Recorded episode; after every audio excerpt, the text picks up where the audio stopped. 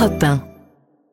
Mais d'abord, la chronique de l'étranger, vendredi thématique sur Europe 1. Où placer votre argent en 2024 C'est avec le magazine Capital, on va se pencher toute la journée bah, sur nos comportements d'épargne et ceux de nos voisins. Pourquoi les Français, par exemple, sont-ils si attachés au livret A? Pourquoi les Américains ont-ils davantage que nous le goût du risque? Bonjour Baptiste Morin. Bonjour Dimitri. Baptiste, vous nous dites que d'abord l'épargne, c'est une affaire culturelle. Oui Dimitri, le placement le plus populaire en France, vous l'avez dit, c'est le livret A. 8 Français sur 10 en ont un. Le placement qui compte le plus en valeur, en revanche, c'est l'assurance vie. Près de 2000 milliards d'euros y sont placés actuellement.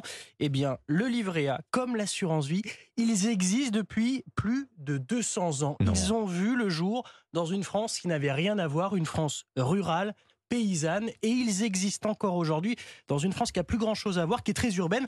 Autrement dit, nous avons gardé nos gènes de terriens, nous sommes restés cet épargnant prudent. Les Allemands nous ressemblent beaucoup.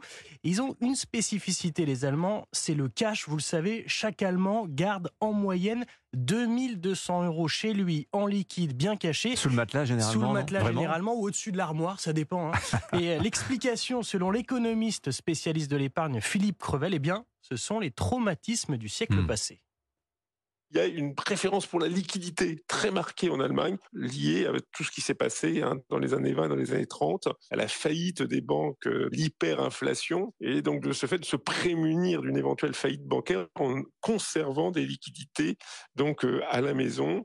Il y a cette image connue des brouettes euh, de billets qu'il fallait amener pour acheter simplement du pain. Bon, et ailleurs en Europe, euh, Baptiste, est-ce qu'on observe des comportements un peu différents d'autres héritages culturels? Oui, il y a une différence euh, assez nette entre Europe continentale, c'est-à-dire nous, les Allemands, les Espagnols, les Italiens, et puis l'Europe du Nord. Dans le Nord, c'est la culture commerçante qui domine. Chez les Flamands, donc pas très loin de chez nous, chez les Hollandais, en Grande-Bretagne, en Suède, ces peuples-là, ils ont bien plus le goût du risque et les placements en action, ils sont bien plus importants. Alors si je vous suis Baptiste, euh, et bah, si nous traversons l'Atlantique, les Américains, alors eux en termes d'investissement, ils ont plutôt une culture de, pionniers. Ils sont proches de cette culture du risque. Hein. Totalement. Rendez-vous compte, un Français sur dix détient des actions aux États-Unis, un Américain sur deux, cinq fois plus.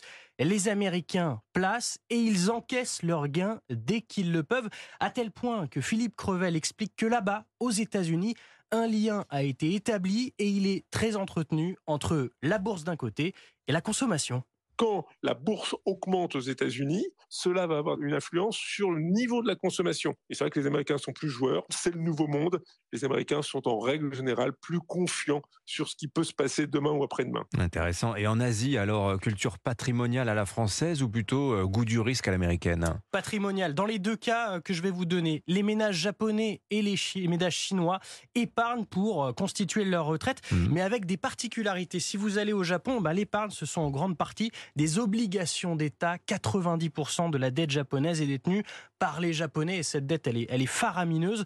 En Chine, c'est différent. Le taux d'épargne est spectaculaire. 40% du revenu des Chinois ah oui, est, épargné. C'est énorme. C'est deux fois plus hein qu'en France. On est autour de 18%. Et les Américains, pardonnez-moi. Les Américains, c'est à 2%. C'est ridicule. Hein. Les Américains, ils ah, mettent très pas peu, du tout. Et après, ils placent et ils flambent. On vient de le dire.